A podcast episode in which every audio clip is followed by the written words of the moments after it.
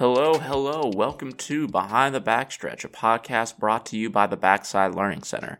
I am your host, Andrew Crumb, and folks, the Derby season is almost upon us. Yes, the track has opened here at Churchill Downs. After a brief hiatus during the winter months, we've seen some new and familiar faces back here on the Backside Learning Center, and it's been a really fun and exciting time, and it's only going to get more fun and exciting with some of the things lined up here with the BLC. So we have our second annual version of our spring event, the Backside Learning Center's Derby Handicapping Social, which will be taking place at the Louisville Thoroughbred Society on April 18th from 5:30 to 7:30 p.m. And this event is now sold out, but this event is kind of a lead-off, a kickoff to the Derby season, and features a panel of horse racing experts who will be pretty much handicapping the upcoming Derby. If you have tickets to that event, we hope to see you there. And also, if you were unable to attend or didn't get tickets on time, there will be some live streams on our Facebook Live that will be going on, so you'll be able to catch a little bit of the action. So for this episode, we'll be kind of focusing not just the Derby handicapping portion of it, but also our programs and our Purses for a Purpose initiative. So first, we will be talking with Joe Kristufek, who is going to be one of the panelists that will be doing the Derby handicapping, as he works for Churchill Downs, and he kind of goes into how he got into horse racing, his love for working at Churchill Downs, and you know what he'll be doing at the event itself. And then we get to talk to a member of Purses for a Purpose, which is our initiatives to allow horse owners to kind of join our virtual stable, as we kind of then act as cheerleaders for these horses. If, you know, these horses win, these owners will donate a certain portion of their winnings to the Backside Learning Center. So it is kind of a really fun and cool partnership with these different owners and trainers and the horses themselves. So that's really exciting. We will be talking with Brian DiDonato, who is a part of Purses for a Purpose, and he will kind of talk about what he does within the horse racing world, how he got involved with Purses for a Purpose, the importance of the backside community to the horse racing world itself. So we have an exciting episode lined up for you guys. And first, here is horse racing analyst and expert, Joe Kristufek. Joe, how are you doing today?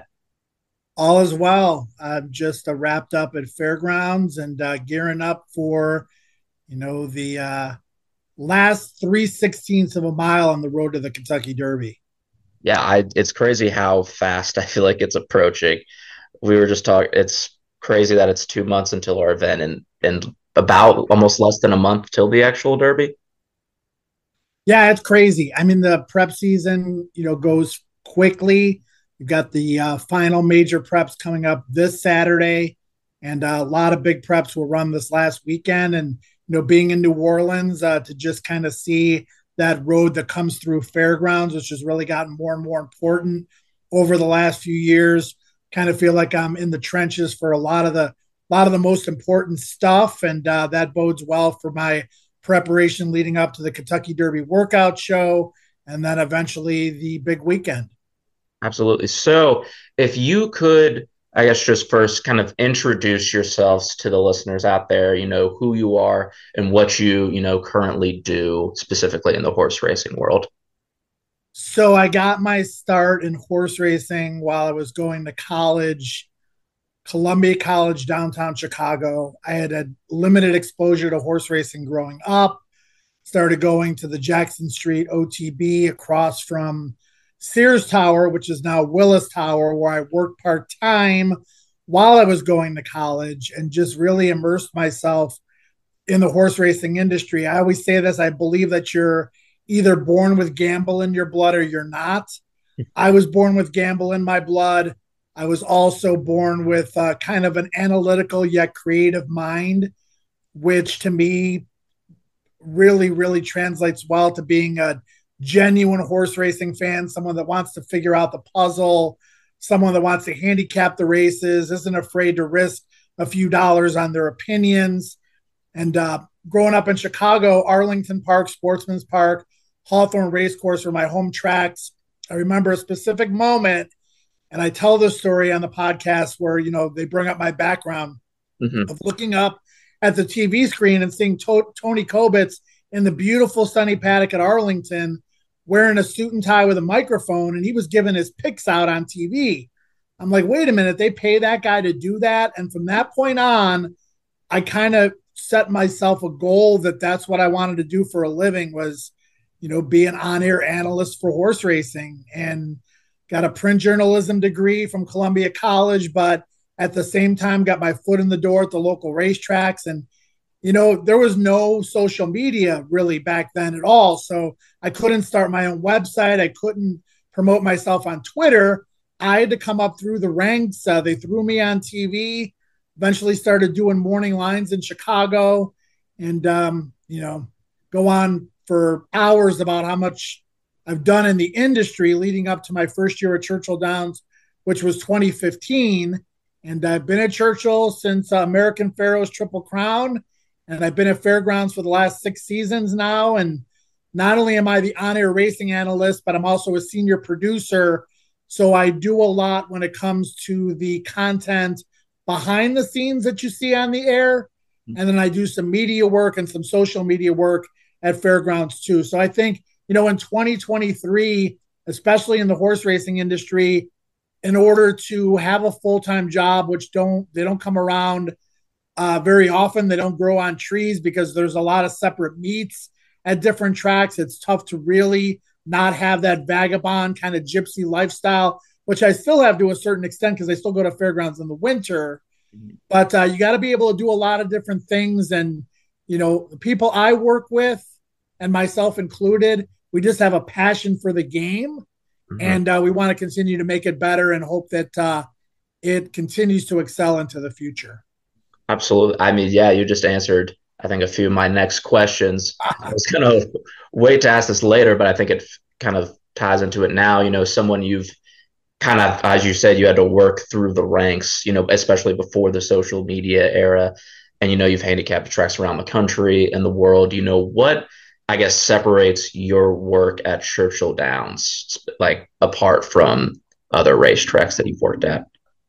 Well, that's an easy answer. I mean, the Kentucky Derby is the most famous horse race in the entire world. And I get chills even talking about that I, you know, have come to this point where, you know, Travis Stone's the voice of Churchill Downs, but I'm pretty much the face of Churchill Downs, being on the air along with Scott Shapiro and Caitlin Free and, you know, all the other people we bring on the air with us on an occasional basis. But being able to cover the road to the Kentucky Derby, it's the only race that takes 7 months, literally from September to the first Saturday in May, to handicap, being on the grounds at Fairgrounds, seeing all those great 3-year-olds, and then rolling into Churchill Downs. And, you know, most big sporting events, they start their season with the beginning and the lead up and, you know, battling for the playoff spots. At Churchill, we have opening day, and a week later it's the Derby. So we're thrown right into the fire, man. And there's nothing like it. The workout shows we get to do, watching these horses train, you know, looking at the pedigrees, looking at the replays, the past performances, and then that 2 minutes and it's over. And then all the work you put in, and then some crazy long shot like Rich Strike wins, which nobody saw coming. But that's part of why it's such a great race and such a great social event and such a great lead up to it all. It was funny because I had Travis Stone on last year on the podcast, and he was talking about Rich Strike's win and how he was very close to almost saying like the wrong name because of how big of a long shot it was, and it was such like an unexpected win. So it's crazy how, like you said, all that work and a horse that enters the race the last minute can end up pulling it out. It's crazy. I don't envy Travis at all, man. What a tough job, race to race, let alone 20 horse field in the biggest race in the world.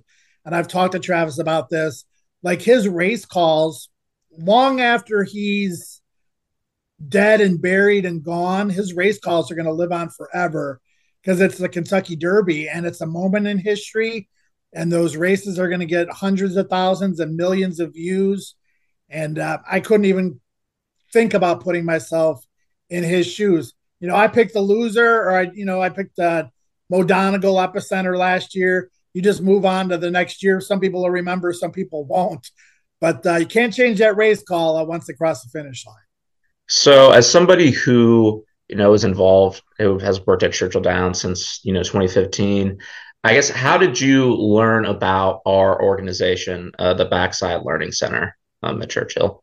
So I started Brilliant Racing along with Brandon Staubel and Natalie Gills 6 years ago. We're in our fifth partnership now, and Brandon's wife, Corey, is a big supporter of the organization. She's an active member and supporter of the organization. And we joined the Purses for Purpose initiative with a horse that we had by the name of Risky Behavior. Mm-hmm. That was a Brilliant Racing partnership 2 or 3, I can't remember off the top of my head, but that was the first exposure.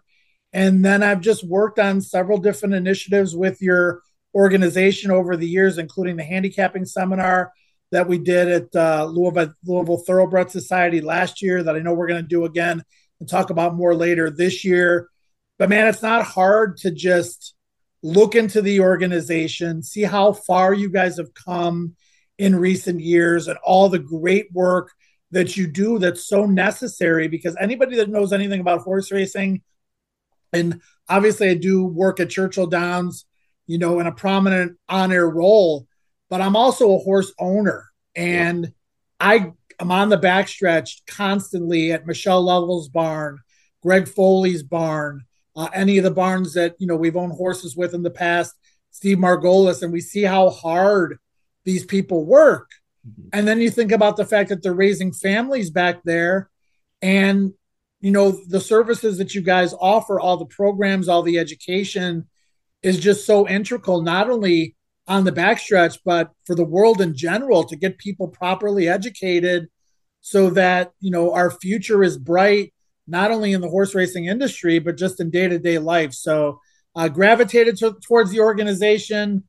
Give to it on a regular basis, try to support you guys wherever I can with my time and energy. And I think it's just very, very important for everybody to not only contribute financially, but just have that overall awareness of how important what you guys do is. Yeah. And that kind of answers my next question. I'll ask to see if we have any, if you have, I guess, an additional thoughts on this, but for horse owners, bettors, and even general fans of horse racing. I know you're big on kind of like general fan engagement and fan development. What is the importance of the work on the backside? Why should not just horse owners, but like the average horse racing fan or the average person should care about the work on the backside? Yeah, it's interesting. I think there's 3 segments of horse racing fans. The hardcore gamblers who don't spend hardly any time on the backstretch, who look at horses as machines and not as animals. Then there's the people that don't gamble a lot on the sport, but they love the pageantry and they love the horses themselves, maybe dabble a little bit in ownership, etc. And then there's the people like me that are both. I mean, I love the animals. I love the backstretch. I love the parimutuel wagering system and the fact that you can back your opinions at the betting windows. But like I said, being on the backstretch and seeing how hard these people work, and man, they just love the horses and they love their jobs. And we know those jobs don't pay a lot. You do that because you're passionate about it, the self-satisfaction you get when your horses perform well, taking care of those animals. And then, at the same time, having a family and a lot of the adults need to be educated, but certainly a lot of those children need to be educated. And, you've got people that speak, Spanish, English, a little bit of both, somewhere in between. And it can be intimidating to be on the backstretch and not know where to turn to be properly educated. And, the guidance that you guys provide is, you really can't put a price tag on that. Absolutely. So if you could tell us a little bit, so we have our upcoming Derby Handicapping Social, which is our second annual version of this event. Could you tell us a little bit about, what you will be doing at our Derby Handicapping Social on the 18th? Yeah, Andrew, I think it's a great event for people to attend. to learn more about your organization, because, you know, there will be a presentation that tells you about some of the programs, et cetera, and about the organization. And that's extremely important. And I'm glad I'm able to contribute to the seminar. You have a lot of, you know, people, Kate and Bradar, I know, is spearheading this, that follow these horses, you know, the entire lead up to Kentucky Derby. So I think if you're a horse racing expert, you follow the sport on a regular basis, you can come to this seminar and kind of hear our opinions on the horses from a lot of different angles, because there are so many different angles involved in a race where 20 horses are going 1.25 miles for the first time in their lives, and all the prep races and the pedigrees and everything. So many different ways to look at the race. You can get something from it if you follow it yourselves. We love to hear other people's opinions as well. But if you're kind of like a casual horse racing fan, you could come to a seminar like this and take some notes and get up to speed in the course of a couple of hours without really following what's going on, hearing what the panelists have to say about each of these individual horses, the favorites, the long shots, you know, the horses we think are pretenders and not contenders, and just being able to, you know, absorb all of those different opinions and kind of utilize that moving forward. When you talk to the Kentucky Derby with your family or your friends, you're going to get completely caught up to speed at an event like this. So I think it's kind of threefold. And I think anybody that comes to it will not only be informed, but hopefully entertained. Absolutely. And even me last year, I was kind of moving the PowerPoints, making sure that like the different video clips were playing at different races, but I was still like able to absorb some information and then learn as well. So I thought it was a really awesome panel. So one final question. Thank you so much, Joe, for joining us on the podcast. You know, last year's Derby was such a historic upset and, you know, kind of caught people off guard. You know, what are you most looking forward to this year's Kentucky Derby? Great question, because it can be answered so many different ways. I love the lead up. I like doing those workout shows that we do. They will begin the Monday before opening night, which is that Saturday before the Derby. And, you know, we dissect every single angle possible. These horses, a lot of them are going to be on the grounds early at Churchill, and horses slowly start to trickle in. But we'll cover those final workouts for the horses that are on the grounds, and just getting a look at how these horses are training and talking to the connections and feeling that buzz on the backstretch in the days leading up to the draw and after the draw, the final days leading up to that Friday for the Oaks and the Saturday for the Derby. That's my final, my favorite part, I should say, with the final culmination being the actual races. But the favorite part to me is the whole lead up from September all the way till now, and especially those last couple of weeks. So in addition to your seminar, I suggest people watch that Derby morning work show. You can find that on Twitter. You can find that on a Kentucky Derby website.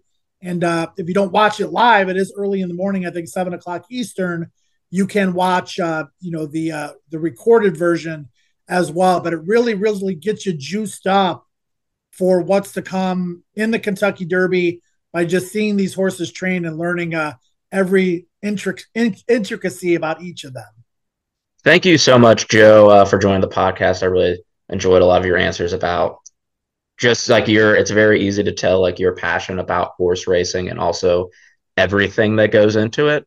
So I think that's been awesome. No, man. And again, thanks for all the great work that you guys do. I appreciate you having me on, and just continue to fight the good fight. I'll help you any way I can, and looking very forward to seeing everybody at that seminar. Come on out and join us.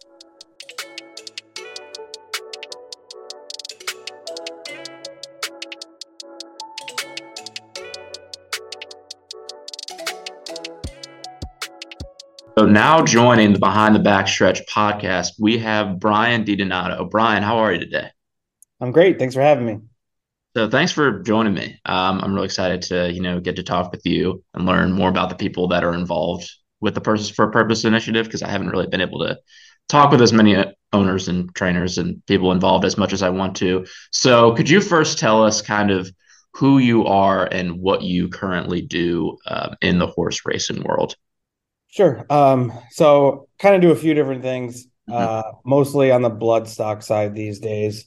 My main focus is as head of operations for Edge Racing, which is an arm of My Racehorse. It's kind of our more traditional syndicate. I also have my own syndicate that I started, Franklin Ave Equine. I manage those horses as well, and also buy for clients at sales and stuff. And then my first racing job was at the Thoroughbred Daily News, and I still help them out on busy days and contribute a little bit there. Awesome. So, and you know, what kind of led you initially to becoming involved in the horse racing industry? Probably like a similar story to a lot of people. Was taken to the track growing up, mostly by my father. I grew up in Connecticut, so Saratoga was sort of our local track, if you will. Obviously a special place to go in the summer, and kind of got back into it in college, just from like the handicapping side. Had some friends who were interested. Then between junior and senior year of college, landed an internship in the press box at Saratoga. And that was really eye-opening and, you know, my first real exposure to anything beyond just, you know, going through the turnstiles and as a fan, getting to see the backside, getting to interact with legendary trainers and stuff. I know the first person I interviewed was Bobby Frankel, and the second was Alan Jerkins. So real, you know, legendary guys. I'm sure I was really, really intimidated at the time. But was a great exposure, obviously, learned a lot, just fell further in love with the sport. Went back to college for senior year. I was kind of planning to go to law school, kind of threw that out the window a little bit, much to the chagrin of my parents, and then graduated in 2008. So it was kind of a tough time to graduate, and then eventually landed a job at the Thoroughbred Daily News on the editorial team. So that was kind of my main gig for at least probably the better part of 10 years. Yeah. So, and I kind of relate to that. I think I thought about law school for a while as well. And I just gotta be crazy to like, you get your first experience in horse racing and then you're immediately thrown in with like some of the biggest names. I feel like that's gotta be something that's, oh yeah, it was a lot, cool, but it's a lot at once, I would assume. For sure. I think that was a pretty eye-opening summer, just the whole thing, just going to the track every day. You know, it used to be just you go once a month or something like that, and just living it day in and day out was definitely a totally different experience. So you said that you worked, you know, for the Thoroughbred Daily News for around 10 years. What was it like, I guess, transitioning from writing about horse racing to actually becoming involved in the thing that you're following? I think that must be kind of an interesting transition. Yeah. So, I mean, a big part of what the TDN does is we're sort of the industry daily publication for the business side of things. So a lot of what I did was covering sales and just sort of learning how the bloodstock industry worked, how, you know, what sales were like, just learning that side of it, which really it's tough to learn. It's, you know, as a fan or something like that, obviously you don't get that exposure. So kind of just became super interested in that and the pedigree aspect of things. Ended up buying like little pieces of horses with friends or in other syndicates, did some, you know, little pinhooking stuff, and kind of felt like I could do that kind of thing and maybe improve on certain experiences I had had with other syndicates. So that's really where it came from. And, you know, started off, raised money, family and friends, bought our first horse, and then it kind of just snowballed from there. And then I was able to pick up outside clients and buy better horses. And, you know, like I said, it kind of just took off from there. Yeah. And now as somebody who has kind of how that has snowballed into this career in horse race and horse ownership and bloodstock, you know, how did you learn about the Backside Learning Center initially, and kind of what connects you, I guess, with our mission? So one of our partners was on the board of the BLC, Jason Ritchie, and he had approached me asking, you know, I think we were maybe we had one of the first horses to sign up for the program, and he had mentioned it to me and said it was, you know, sounded like a worthy cause and all that, and I thought it sounded great too. So that's how we jumped on and signed up. And I mean, it's just, to me, it's kind of a no-brainer. I think it's an obvious program to support. You guys do great work. And it's just kind of fun. I mean, it's like, you know, you still have the racing element of it, and it's like the excitement of it. And, you know, maybe you get a little extra good karma or something when your horse is running for a positive purpose like that. So it just kind of seemed like a no-brainer for us. Yeah, and that kind of answers my next question, which was like, how did you become involved with our Purses for a Purpose program? But I guess further, and you kind of already touch on it, but, you know, what, I guess, further do you enjoy about being involved in the program? I mean, it's just cool. You know, you feel like you have other people rooting for your horse, and also who may benefit from, you know, when you actually have when you have a successful outing. I mean, it's, you know, doing what I do is tough. It's a lot of disappointment. It's a lot of frustration, and, you know, you're going to leave the track less in a worse mood than when you got there a pretty high percentage of the time. But it's nice when you do have that, you know, the moments when you do win kind of make it all worth it and make it special. And it's kind of nice to share in that with, you know, a whole nother group of people. And again, just sort of leverage that positive experience to help others.